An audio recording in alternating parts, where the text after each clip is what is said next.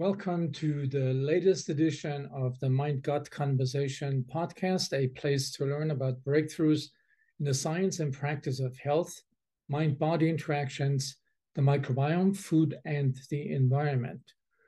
Today, I have the great pleasure to talk to Doctor Aviva Romm, author of seven books, including the New York Times bestseller, Hormone Intelligence. Aviva has one of the most remarkable career paths and skill sets that I've ever encountered, the details of which we will explore in this interview.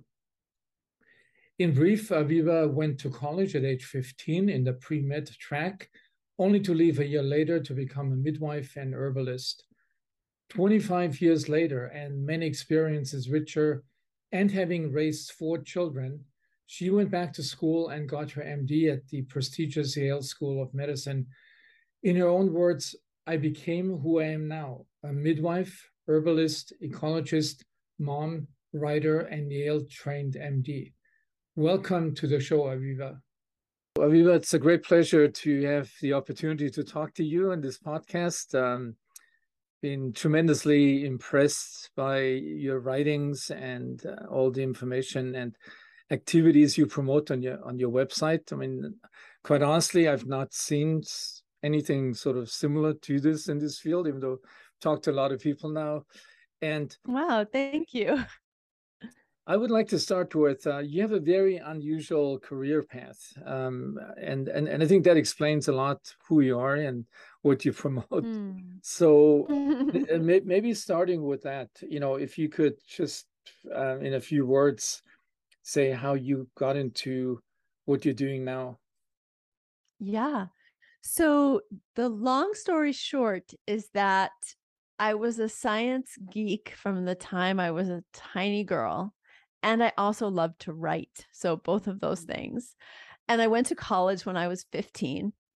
And within a couple of months, somebody gave me an article that was written in the nineteen seventies by the Czechoslovakian psychiatrist Stanislav Grof, mm. who initially was known for his L S D psychotherapy work, very prescient, mm. and uh, ultimately moved into doing a lot of work with trauma and breath work.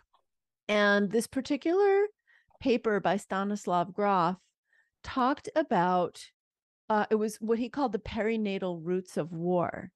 And his thesis, which I think was a little bit overly simplified in some ways, but nonetheless really important, and I think something we're going to continue to hear more about and that's dear to me, which is that perinatal, so prenatal and intrapartum, so during birth, and postpartum experiences for the mother and for the baby can set in motion what we now know are trauma and stress and neurobiological responses that can lead to a lifetime of internalized trauma and a lifetime of behaviors that we don't know where they come from that cause us to, in one way or another, either recreate or self-medicate for those initial traumas. Mm-hmm.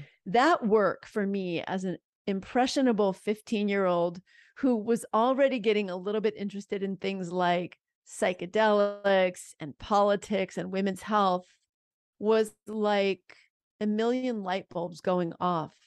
And simultaneously, I had received a copy of a book called Spiritual Midwifery, which was a very early, very hippie book about home birth. And I had started to read about food and ecological, uh, environmental politics, and all these things together, Emran, just war- there was no avenue in nineteen eighty-one when all of this was kind of an awakening for me was happening.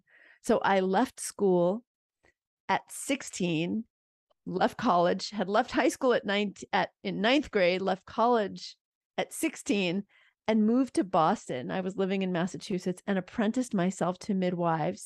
Amazing. And uh, studied with herbalists that I could find, because this was way before there was anything called integrative medicine or even alternative medicine. This was just out of the box fringe stuff.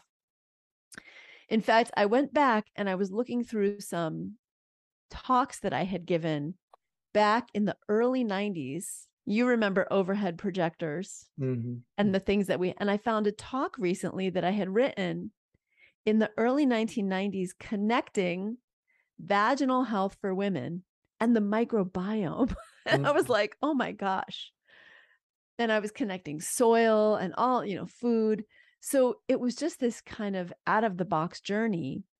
And then uh, four children, you know, long marriage, four children, all the hippie, herbal, natural midwifery stuff. In my, you know, experience, I was like, I need to go back on my original path. It's not that this was off my original path, but it came full circle because when I went to college at fifteen, I wanted to be a doctor, but I couldn't find what I was looking for mm. in that world. So I had to go out of that world. But then I realized I needed to come back into it and really try to be a voice in that world for change. But also the whole wellness movement started happening during that time. And I also felt like I needed to be a voice that allowed people to find someone they could trust to help sort of sometimes separate fad from fact also. So I went back to school, got my M D at Yale. And that was seventeen years ago that I went to, you know, back, and now have been practicing as a physician for since what, two thousand nine. So almost thir- is that thirteen years? Yeah. Phenomenal story. So, I mean, you could also say, you know, you were a dropout in high school and in college, you became a hippie, lived a hippie lifestyle, and then went back to one of the, you know, cathedrals of, of yeah. traditional medicine, and um, and have been able to integrate all these influences into what you do. Yes. Sometimes I think about it as the hero's journey. You know, Joseph Campbell wrote about yeah. the hero's journey. And how, or you think about somebody like um, Demeter, right? The Greek goddess Demeter, because so much of what we now have departments at universities like yours studying was literally just underground. I mean, literally underground in that it was the soil and the food, and, but also it was very countercultural. Mm-hmm. So there wasn't any way for someone like me to learn that in the conventional model. And in fact, most of the conventional model was really dismissive of these types of things. So I sometimes think of it's like the hero's journey. I was on this path, and then I had to go to the underground to find this information, and then come back up with the information, and now go on the quest to the palace, you know. So what you all what you say, that's how I think of it, as this quest I've been on. But really it's been one continuous thread, just finding the ways to gather the information where I could gather it. Yeah, really fascinating. Uh, I mean, you know, in some ways, um, I found it fascinating that many of these ideas that, because you, you mentioned the word hippie, many of the ideas that came up in the sixties, I mean, that includes women's health and, I mean, everything that you mentioned, soil health, ecology, um, plant-based nutrition. I mean, you can pretty much list all the things that have now come out as, as sort of the, the the the cutting edge of of, of, of wellness and integrative medicine. Yes, that, including that, this new wave of psychedelics. Exactly, exactly. And yeah. So when I was, um, you know, when uh, when I came to U C L A and first did the research program and then became a fellow there and training in gastroenterology, so I I spent all my weekends driving up to Esalen. Yep. uh, and and and heard many of these things, including Stanislav Grof and uh, Campbell, and so I, I have a pretty deep connection to that as well, because it's. Um, um, but again, I mean, I was probably the only G I fellow who ever uh, was interested in these kind of topics. You know. Yeah. Um, yeah, the psychedelics, fascinating topic. How that is, is sort of come back. Um, from a very rich uh, environment of research and, and excitement to, you know, gone into suppressed obscurity and then now returning in sort of an, yes. an amazing way. And, um, well, and so many of the people who even, you know, I think back to someone like Semmelweis, who, for those who are listening and watching don't know, was a physician in Europe who what ended up uh, dying imprisoned or in an asylum uh, who really was uh, a, an outspoken proponent of early hand washing and, and the idea that physicians were actually spreading childbirth fever from one cadaver or one woman to another, whether they were in the morgue or in the obstetric unit. And um, s- someone like Grof or so many of these early thinkers were either ostracized or had to let go of what they did and repackage it in more um,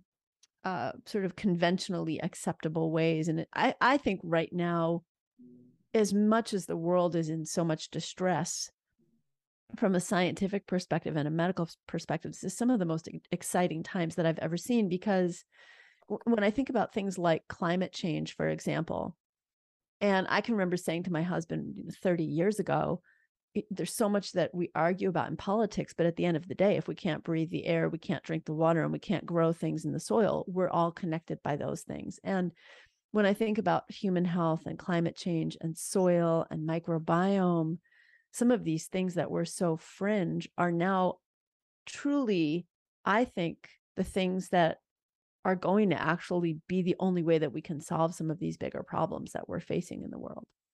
Yeah, we're not quite there yet. I mean, they still have forty percent of the people not believing in it, you know, so true. I think, but, but I mean, the more severe it gets, obviously, you know, the, the more uh, consensus is going to build around it. I'm, yeah. I'm sure. It's, um, um, so... Yeah, one one important part of um, you, you uh, is illustrated by your journey is is the special role of of women, and it's not coincidence that you picked an area of, you know, of women's health, and you give so many examples of how that has been maltreated really by the, the mm-hmm. traditional medical system and yeah. pharmaceutical industry.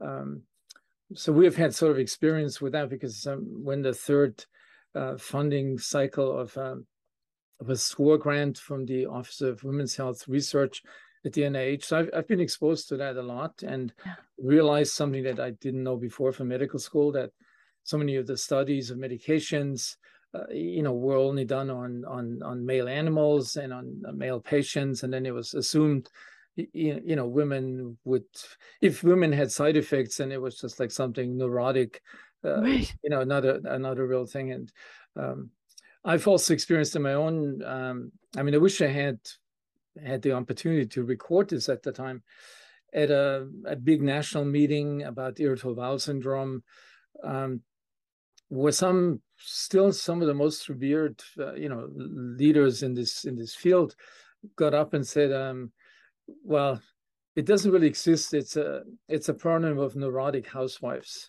You know, yeah. I couldn't believe this. I mean, like, this is like twenty-five, thirty years ago. And yeah, uh, I just was writing, I'm working on an article and a next podcast on medical gaslighting and women. And I've talked about this before on my website and podcast in my Hormone Intelligence book, where um, we have a number of examples. So like until the nineteen nineties, into the nineteen nineties, migraines in women were described as women having a migraine personality. And some of that personality included things like not wanting to be a housewife, mm-hmm. or not wanting to have sex with your husband when he wanted to. Mm-hmm. Endometriosis was considered, until the eighties and nineties, it was called, like, had almost a, a euphemism, but a way it was described as the career woman's mm-hmm. disease. And again, similarly for women not wanting to fulfill their women, womanly responsibilities. And yes, I mean, to all the things that you're saying about pharmaceuticals, I mean, we know that as women, we have different metabolism. And, you know, I like to say women are not small men. And so, yes, we were, you know, we come into the doctor, we say we're having a side effect, and the doctor says, well, that couldn't be possible. But in fact, we could be getting a more, um, a, a higher dose in our bloodstream because we're not metabolizing it as quickly or eliminating it as quickly. Yeah, another thing that, you know, for my own practice, so, you know, I've seen, uh, as, as we know, patients with functional, so-called functional, so nowadays we call it brain-gut disorders, but yeah, um, functional disorders, G I disorders like I B S, um, yeah. it it became pretty clear to me, I mean, seeing, I, I would say thousands of, of, of women with these symptoms, that the the perceptual sensitivity to environment, to both external and internal stimuli. So what, what do you call the internal and external ecosystems, you know, the signals that arise from these, that women were more sensitive to these to these stimuli. I mean, not everybody, but um, and that, that that predisposes, you know, women to have symptoms that male physicians would would blame on neuroticism, you know, or... I'm so curious about this. So I think about this a lot, and I don't know that the work has been done on it. But we know, for example, that women have typically higher rates of oxytocin production. We have more oxytocin receptors. And part of that is to make us more aware of, for example, facial expressions. We read other people. Mm-hmm. And part of that is biologically entrained to make us highly perceptive to the needs of babies and children, should we have them. I, and many of the women who come to me in my medical practice are people who I would describe as having a higher awareness. So I'm sure you're familiar with, people listening may not be familiar with that term interoception, mm. but that awareness of our internal organ mm. sensation. I find a lot of my patients are very aware of external influences and sensations, and many of them are very heightened awareness of sensations internally. And sometimes I wonder, you know, what is the oxytocin, gut, interoception, vagus nerve? Like, there must be something going on there. Maybe well, you have some in- insights on that. Well, they're almost all, you know, connected. But since we've done a lot of brain imaging studies, you know, we've found um, that many of the differences, I mean, for example, when we compared in, in large numbers, you know, so the early phase of that research was you looked at twenty patients and twenty uh, healthy controls, and you saw all kinds of things. You know, I mean, you can, in retrospect, you can forget about this entire literature, I would say. So today, where we look at hundreds of, of subjects, and they're much more carefully selected, and um, it's it's it's sort of interesting that the difference, for example, between males and females is larger at the brain level than it is between an I B S patient, you know, a female I B S patient and a, a, a, and a woman who doesn't have I B S. So these, mm-hmm. these differences in the processing systems in the brain, and that includes, you know, um, I mean, the basal ganglia, the, the, the, the salient system, even the optical system, it plays a big role in this multisensory integration. So it's a different way that I, I think that women construct the sensory experience from from from the environment, from the internal mm-hmm. and external environment. I, I do think you that's... think that um, do you think that plays a role in? So when we have sort of a heightened activation of our stress response system because of trauma, and then we have that heightened sensory awareness or heightened external awareness of our environment, do you think that has some role in why women who have had trauma have such higher rates of I B S? Yeah, for sure. I mean, that that's definitely some some factor, this uh, increased stress responsiveness. Um, so that's something that we're, we're currently trying to figure out, you know, our, and our data to date, so both questionnaire data, but also brain imaging data suggests that this increased um, stress perception. So it doesn't necessarily mean a greater stressor objective, but to, to perceiving this as a threat to the homeostasis of, of a woman's body and brain. Um, a small percentage of healthy people have that. Um, mm-hmm. A significant percentage of I B S patients have it. Um, And a significant percentage even of patients with inflammatory bowel disease have it, because they also, mm. um, you know, it's it's not that just the inflammation their gut causes their symptoms. I mean, it's also processed at the, at the brain level. And so this increased stress perception, which is almost certainly related to interoception as well, uh, definitely plays a role of, of, of how people perceive or how women perceive um their bodily symptoms, but also things around them, you know, and, and, mm-hmm. and yeah, it's a very, um, you know, with, with, with the whole women's movement. I mean, there was a, was a time, I still remember this. It, it sort of went into the other extreme. You know, like when I would say this like twenty years ago to some people at this, of at, at the N I H, that, um, um, you know, there's this difference in, in, in, in the women's brain and in responding. And and then, you know, some women got really up furiously and said, okay, so women can't be bus drivers and you have to stay at home, and because their, their yeah. brain is different. So the backlash or the potential. Yeah. yeah I've talked with, uh, you know, Lisa Mosconi, Doctor Yeah. Mosconi. Yeah. She and I have talked about this and using that term, the X X brain, but the potential for that being misinterpreted, and that, you know, it's really important to clarify that it's not, it doesn't change intelligence levels. It's just at actual different ways we perceive, or maybe driven by different um, functions of our brain in different ways.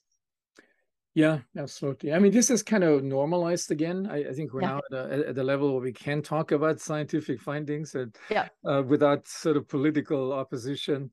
Um, so let me, I mean, there's a lot of things in this, gen, in this general realm of questions that I'd love to, to continue discussing with you, but I want to um, get into some, some of the specific things that um, um you, you know that you have been pursuing and studying and promoting and are um deal with in your in your practice. Mm-hmm. um, so you you called your program Women's Functional and Integrative Medicine Program. um I mean, integrative medicine, obviously both of these terms, functional and integrative medicine, has sort of become popular. Yes. Um, why do you list both of them in in, in that title? Yeah, so it's a really great question. So um, I had an opportunity after I finished my medical training to work sort of in the eye of the storm of the functional medicine world.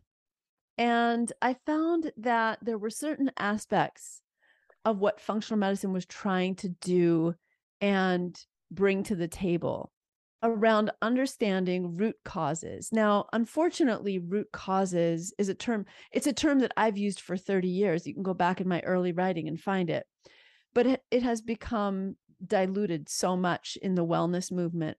When I refer to root causes, what I'm talking about is exactly what you, the terms you used, internal and external ecosystems, and how those create a Venn diagram that creates our health. So sometimes that may be called more technically exposome mm-hmm. medicine. Mm-hmm. So from that perspective, I found that some of the architecture and language that I was learning in that model really resonated and gave some, gave some names to what I had been doing.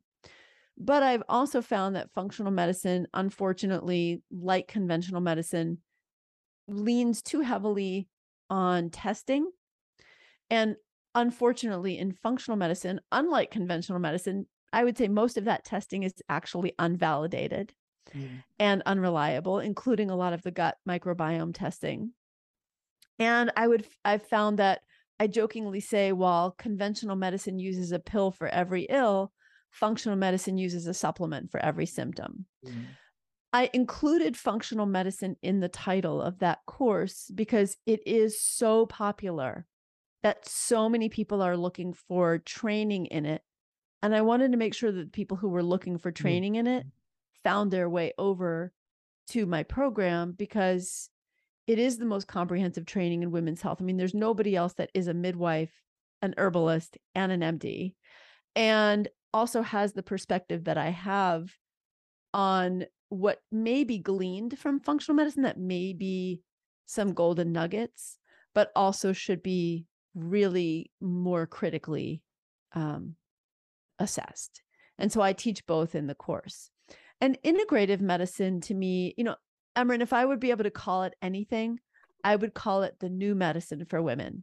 Mm-hmm. Or maybe I would call it the third path, which is integrative medicine, I believe, conceptually looks at the whole person, right? That's what the idea is, integrative, it's whole. It draws on a wealth of modalities. I also think that integrative medicine has become a little diluted in that it's kind of a smorgasbord. You know, you go to the integrative medicine fellowship in Arizona, and you learn a tiny bit of everything, mm-hmm. but not necessarily enough of anything. Mm-hmm. So I bring these different worlds together and say, okay, here's what we can take from this. Here's what we can take from this. Here's what we need to be skeptical about and even critical about. And here's why I don't do this test and that test and the other test. And here's why when you get those gut microbiome results back, it doesn't mean that just because you have a preponderance of this, you're going to get those fifteen diseases that are listed. In fact, this really doesn't necessarily tell us much of anything. Mm-hmm. Um, so that's why I call it that. The reason that I created the program was in both the integrative and functional medicine worlds, I felt like there was a big gaping hole of how do we take all of this and apply it meaningfully to the spectrum of women's life experience in a way that you can have somebody who is an M D from Yale that you can really say has the chops to look at literature and evidence and say, look, that test really doesn't have any validity or meaning, and here's why I wouldn't use it.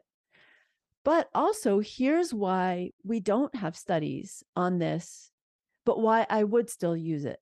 Because mm. in the absence of evidence doesn't mean lack of evidence. And maybe there's traditional evidence, or maybe there's not enough evidence for this yet, but enough people have tried it and are saying that it works for them and it's safe.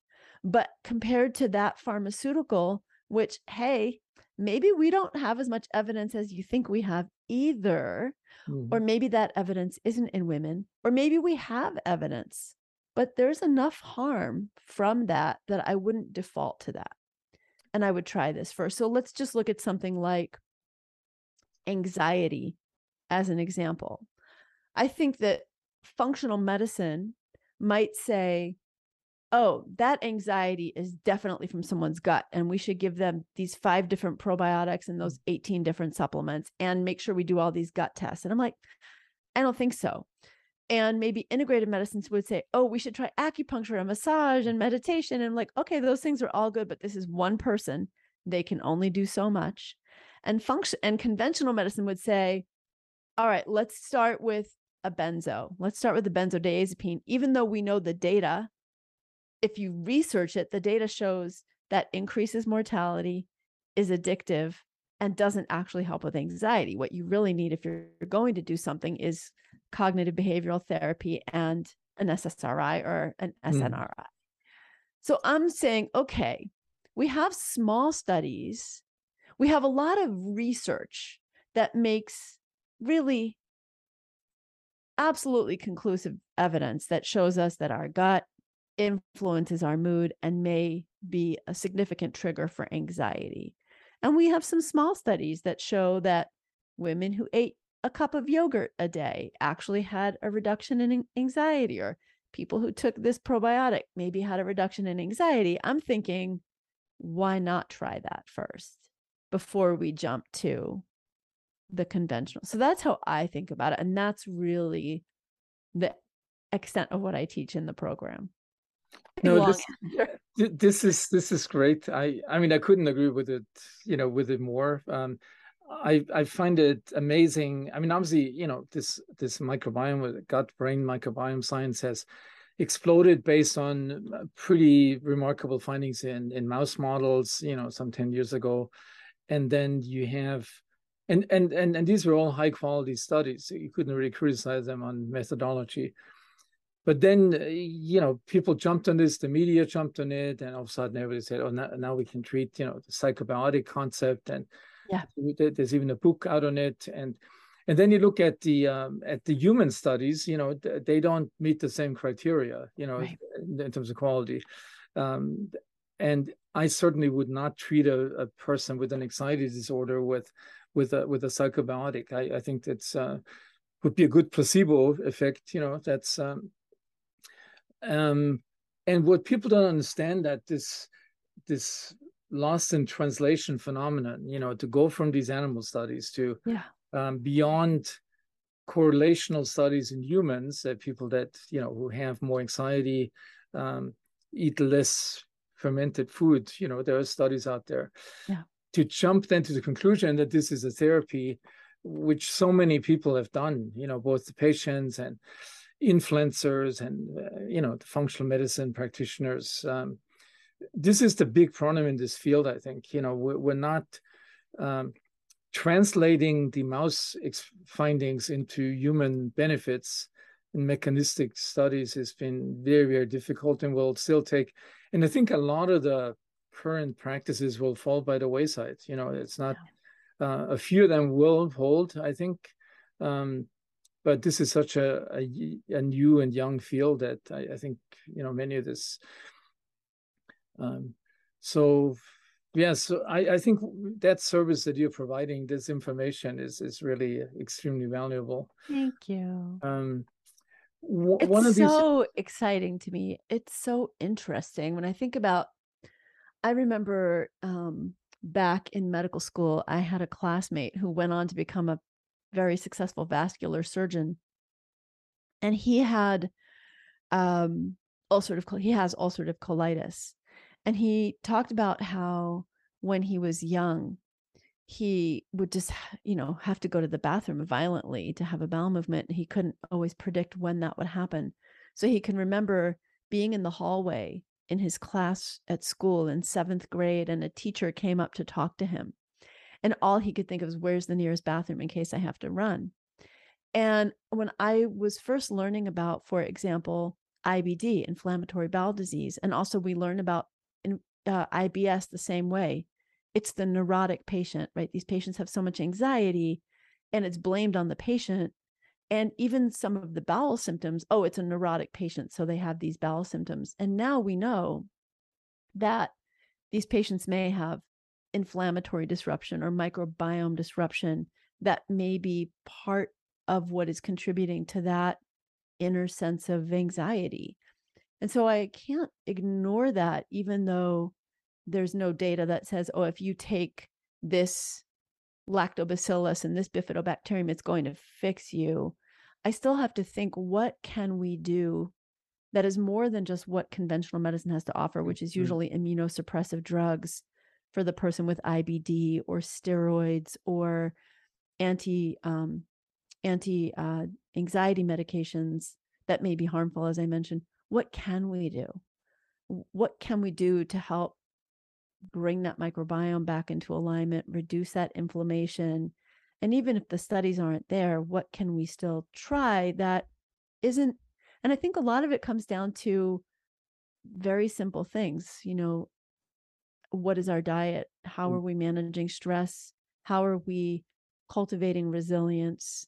How are we healing some of the things that may be part of our trauma history or life history that may have affected our resilience because of, you know, high A C E scores or things like that. So I, that's what I try to mm-hmm. weave together in my practice. And I let my patients know, look, there's no proof that this particular diet or this particular thing is going to make the difference. But what is it that we can do to f- sort of start to pr- bring back some order to those external and eco- mm. internal ecosystems, and then let the body, Mm-hmm. which one of the things I've definitely seen is the body has this incredible capacity to heal and infinite wisdom. What can we do to nurture that? Mm-hmm. Mm-hmm. Yeah. So yeah, let me just ask the simple Go question.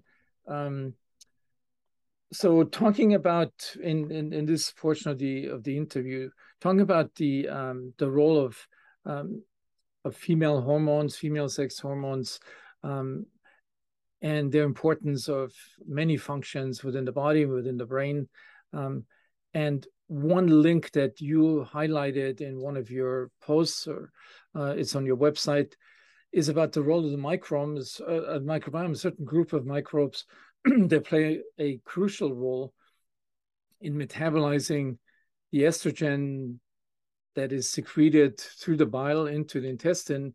And it's not just lost, you know, um, lost with a with a with a bowel movement, but it's actually a part of it is being reabsorbed and enters the circulation, and that's variable. It's variable depending on what microbes we have, what phase of, um, yeah. So you were explaining, I mean, how how um, these uh, these estrogen levels and the microbiome levels fluctuate through a lifetime, and yes. and how how the system is very fluid. I mean, it's not like something yes. that provides a fixed amount of estrogen that's being reabsorbed. It's a fluid yes. process. It's amazing. So this system that you're talking about is called the estrobilome, and you just take those words, estrogen and microbiome. We've got the estrobilome. And I mean, I feel like we've just barely scratched the surface of, of what this estrobilome even is. But to me, estrogen, and we think of estrogen as a female sex hormone. Well, both sexes have estrogen, men, women have estrogen, and it's influencing far more than just women's reproductive cycles. It plays a huge role in our reproductive cycles, and it, whether when we enter puberty, if we're able to get pregnant, maintaining that pregnancy, and of course in perimenopause and menopause. But we also know there are many types. We have three different types of estrogen, and we have different estrogen receptors, and those are in our brain, our heart, our bones. So when I think of estrogen, people say, oh, you know, this estrogen dominance or estrogen deficiency. I think of estrogen kind of like Goldilocks. You can't have it too hot and you can't have it too cold. It has to be just right. And there's a variable range of what that is, but too little estrogen, and we may experience cognitive challenges. We may experience bone loss. Certainly, as women, we'll experience um, problems with our menstrual cycles and our fertility, but too much estrogen. And we may experience, particularly as women, problems like endometrial, endometrial and breast cancer.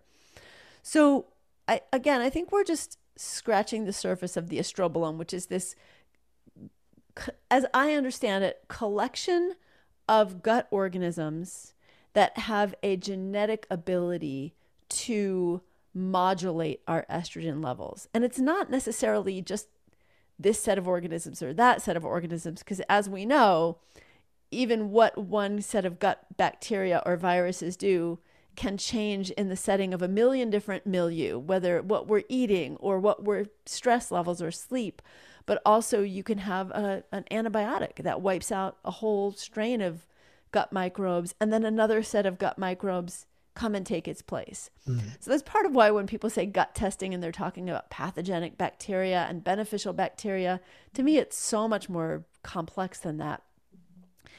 And I think that we, so we know that this estrobilome exists. We know that we have this set of gut microbes that can modulate our estrogen levels, both making sure that we don't have excess estrogen levels. And my understanding is, is that they can actually even act on some of the endocrine disruptors. They don't just differentiate. So some of them can actually help reduce the amount of our, our, our endocrine disruptor load by helping eliminate them. But they also help break down and make sure that we're also reabsorbing some of our estrogen so mm-hmm. that we don't have too low an estrogen level, which is really important. And especially when we get into perimenopause and menopause, when estrogen naturally goes down and our microbiome changes. So when I think about it, it's not like we can say, oh, if you take this probiotic group or strain or product, it's going to do anything for your estrobilome. We don't know that. So I tend to think of the estrobilome as part of maintaining overall gut health. Are we getting enough fiber? And I look at, and I, I look at some of the studies, uh, for example, um, that Boyd Eaton did, and um, Melvin Connor, on the paleo diet, which now, like so many things like we talked about earlier, has become, oh, you know, the paleo diet, it's this, this, and this, and this. It's very different than what what Boyd and Mel Connor yeah, yeah, found yeah. out. But what they looked at was how much fiber were our our Paleolithic ancestors getting. And I think it was estimated, they estimated about one hundred grams of fiber yeah, a day. Yeah. And my understanding, even just for basic colon cancer prevention, we need about thirty grams of fiber a day. And the average American is getting about fifteen grams of fiber a day. So I think, okay, if I want to support a healthy estrobilome and healthy estrogen metabolism, making sure a woman is getting enough fiber in her diet, making sure that we're supporting healthy liver function, not with detoxes, but with actually supporting healthy metabolic detoxification by getting all the plant foods in our diet that we're meant to get, the quercetin, the polyphenols, all the things that help us break down estrogen and get it ready for that gut microbiome. Are we getting healthy fats in our diet that feed a healthy um, microbiome? Is the gut lining inflamed or healthy? So all the things. To me, that's what I do now based on the information that we have and my limited understanding of what we can do to support the healthy microbiome. Sleep, I think sleep is really interesting, and the um, the relationship between circadian rhythm mm. and healthy gut microbiome, and vice versa, how a disrupted microbiome can affect circadian rhythm. Antibiotic overuse. Is a woman getting overly prescribed antibiotics for recurrent urinary infections or other things that may be affecting her microbiome and therefore her estrobilome? So it's it's fascinating. And so I do you do you see amongst your patients, or you mentioned it earlier, the this topic of um, antibiotic, I would say, abuse, and basically yeah. it's, it's it's not really abuse. It's it's it's just a giving or taking antibiotics without the lack of um, indication for, you know, largely viral disorders or symptom-based, uh, you know, complaints, um, which is so rampant. I mean, also there's this other example, like during during delivery, you know, is is is this? I mean, what is your view on giving antibiotics to prevent the the the compli uh, complication? Uh, post-delivery of a staph infection. Yeah, we're, it's we're... very complicated. Um, you know, in Europe, in many countries, prophylactic or preventative antibiotics are not given at the beginning of every cesarean. They just don't do it. It's standard care here in the United States. So for every woman who gets, who has a cesarean, which on average is thirty-four percent, so one third of all women in, in the United States are going to give birth by cesarean, and they're going to have antibiotics at the time of delivery. Um, that might affect her vaginal microbiome, probably not so quickly that it will affect in any way the baby, but it may cause her to have a yeast infection, which then she ends up taking more antibiotics for, and it causes thrush, and she has breastfeeding problems. And we see this.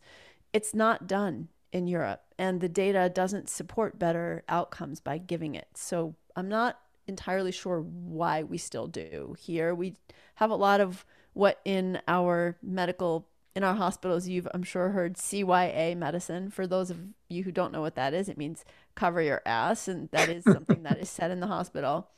Um, and then with group B strep, I think it's also really complicated. So forty percent of women on average at any given time, if you sampled one hundred women, forty of us in a group would have the presence of group B strep, beta strep, streptococcus um, present as just a um, colonized organism, not causing any harm.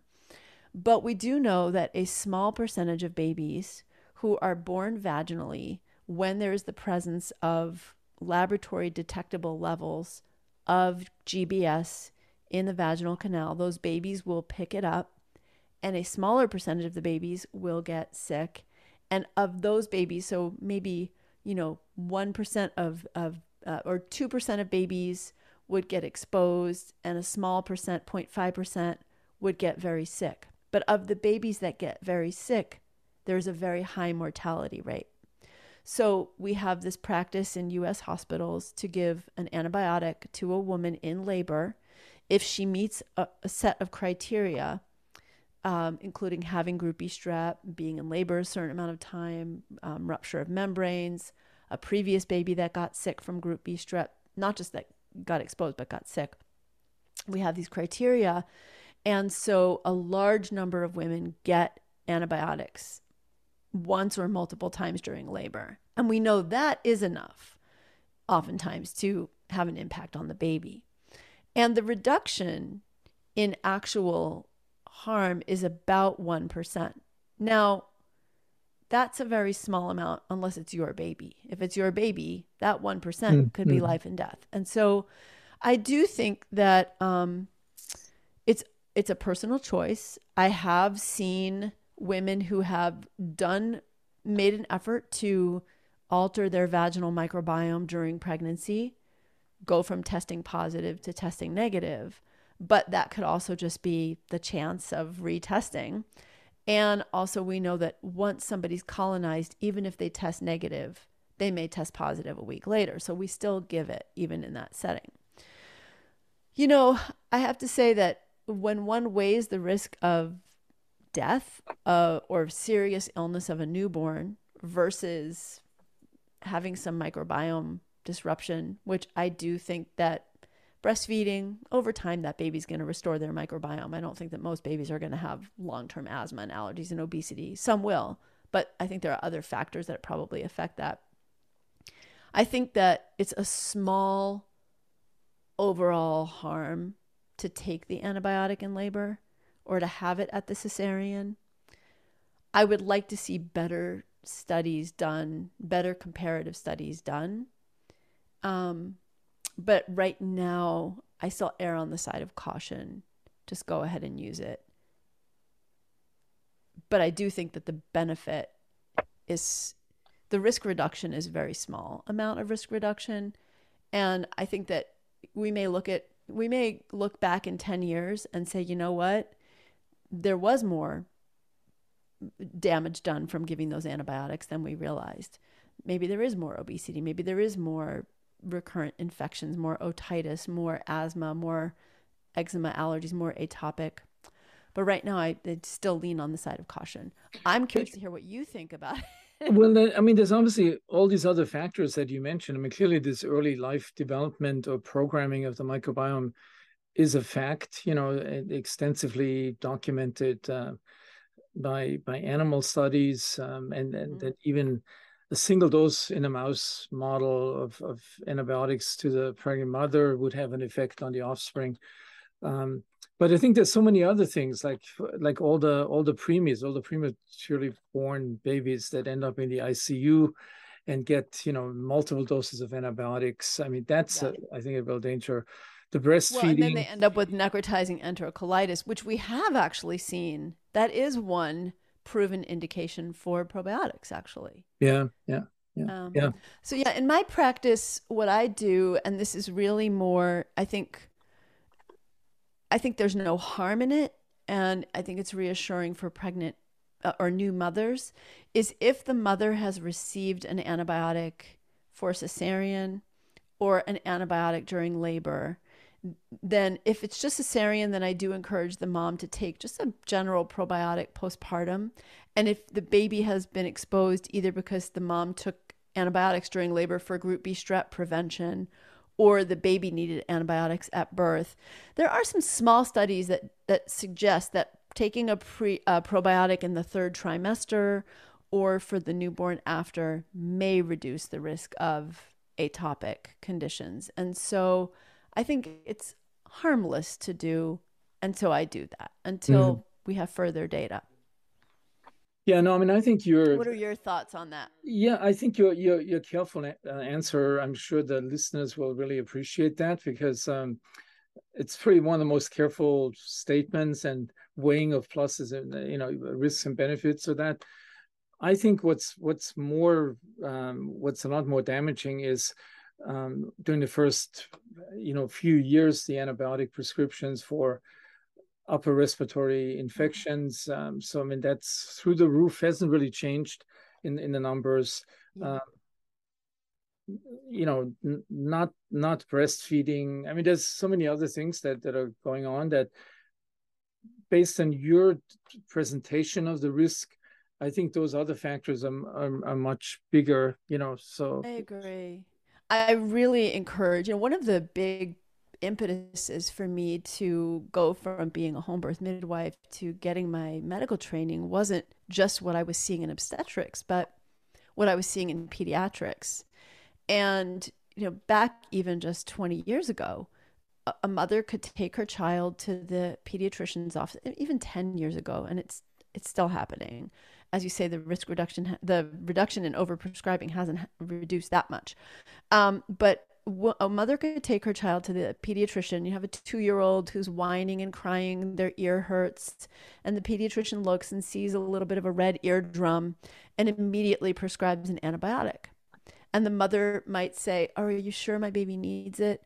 And the doctor would say, do you want your baby to go deaf? Do you want your baby to die? And mm-hmm. pediatricians were really saying things like this. Mm. And now we know that, th- I mean, in the United States, it's incredible. Something like by the time we're twenty years old, we've had eighteen rounds of antibiotics, not doses, rounds prescribed yeah, it's, it's, to it's us. Insane, and then for women in our twenties to thirties, we get another ten additional ones, usually for things like urinary tract infections or strep, that strep throat you get in college, or for obstetric reasons. And I agree. I mean, that early, that first couple of years of prescribing, we're prescribing for one-sided otitis media, when the data says usually take a wait and watch approach, unless there's bilateral, severe infection, high fever. The guidelines are all there. And yet pediatricians are either too busy or are afraid not to. And this has been studied.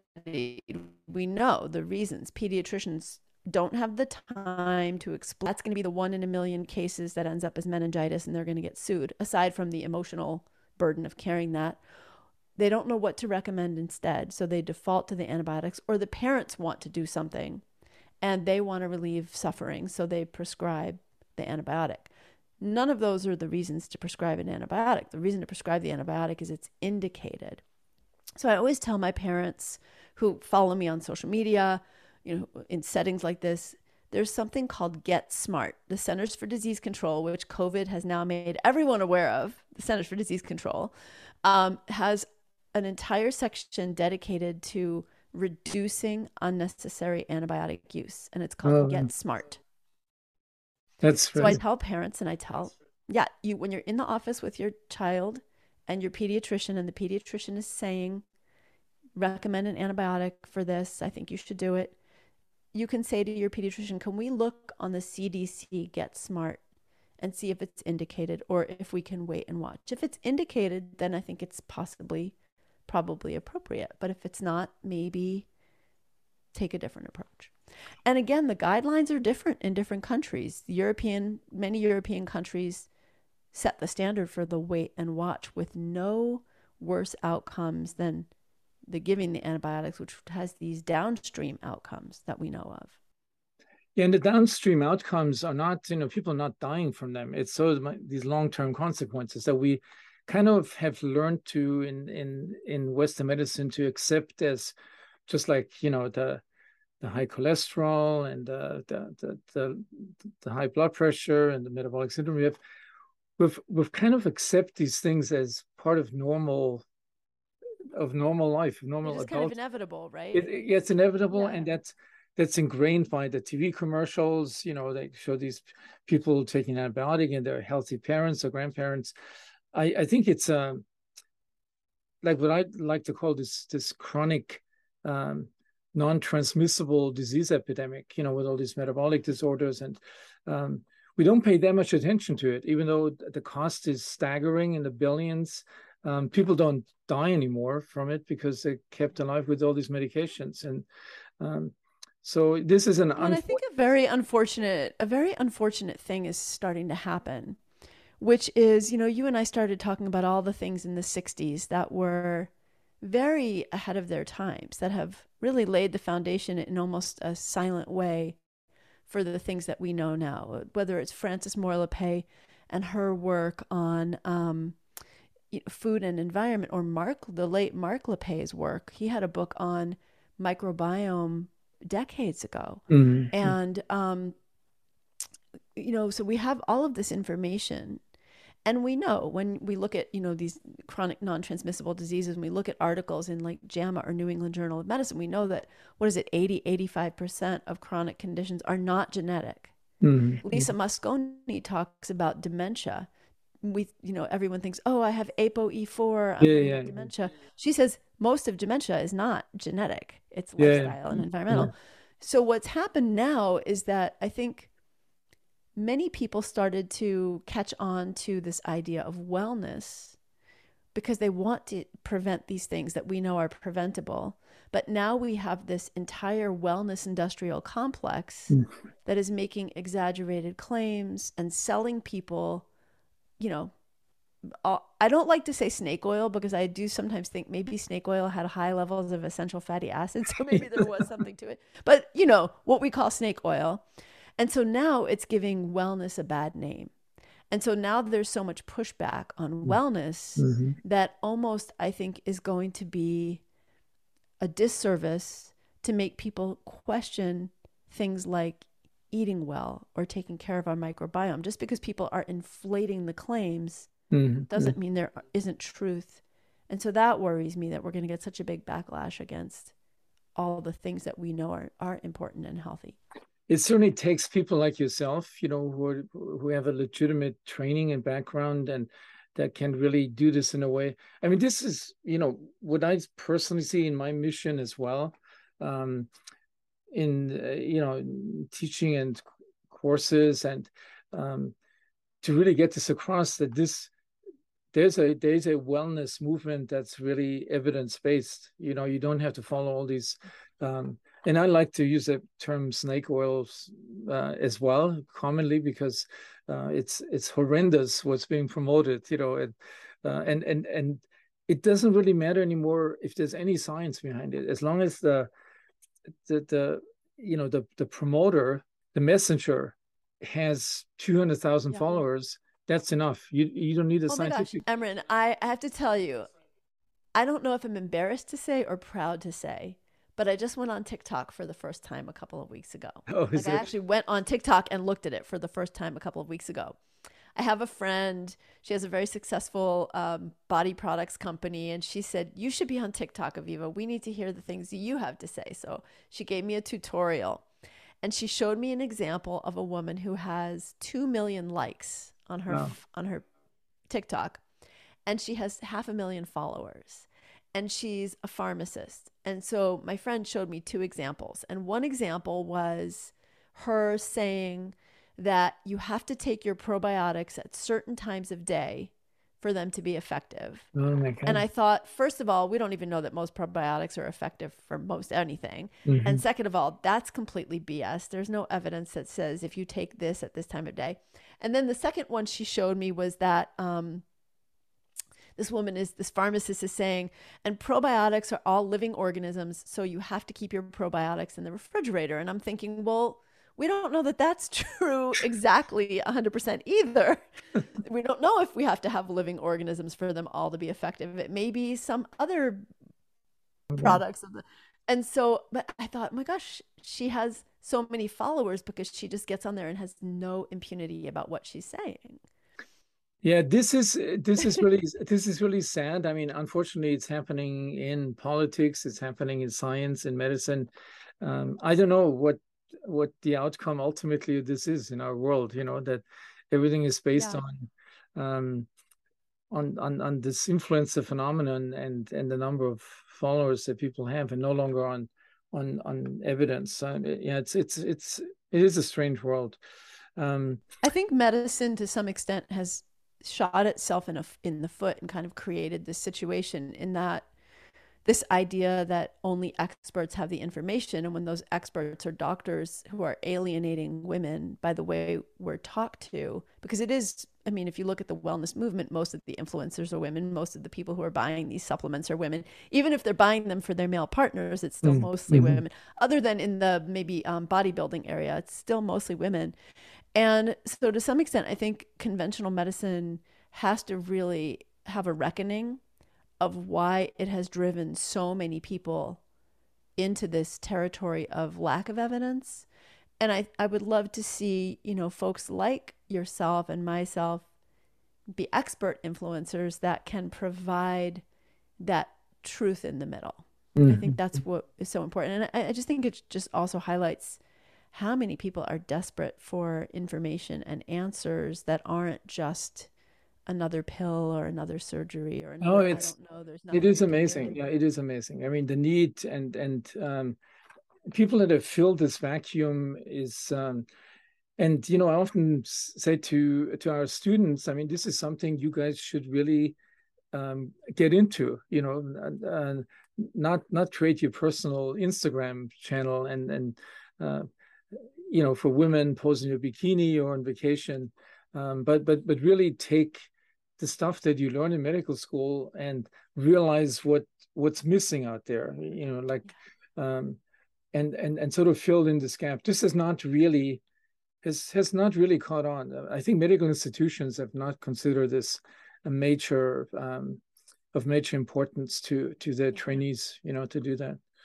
Um, So I mean, we could, you know, we we could go on for a long time. I mean, it's it's it's it's really. Uh, we should do this again. Yeah, no, we should do this again. And as as I said, I mean, I I do hope we get this, um, this P B S special together, and you know, put put put you as a, in a prominent position in there.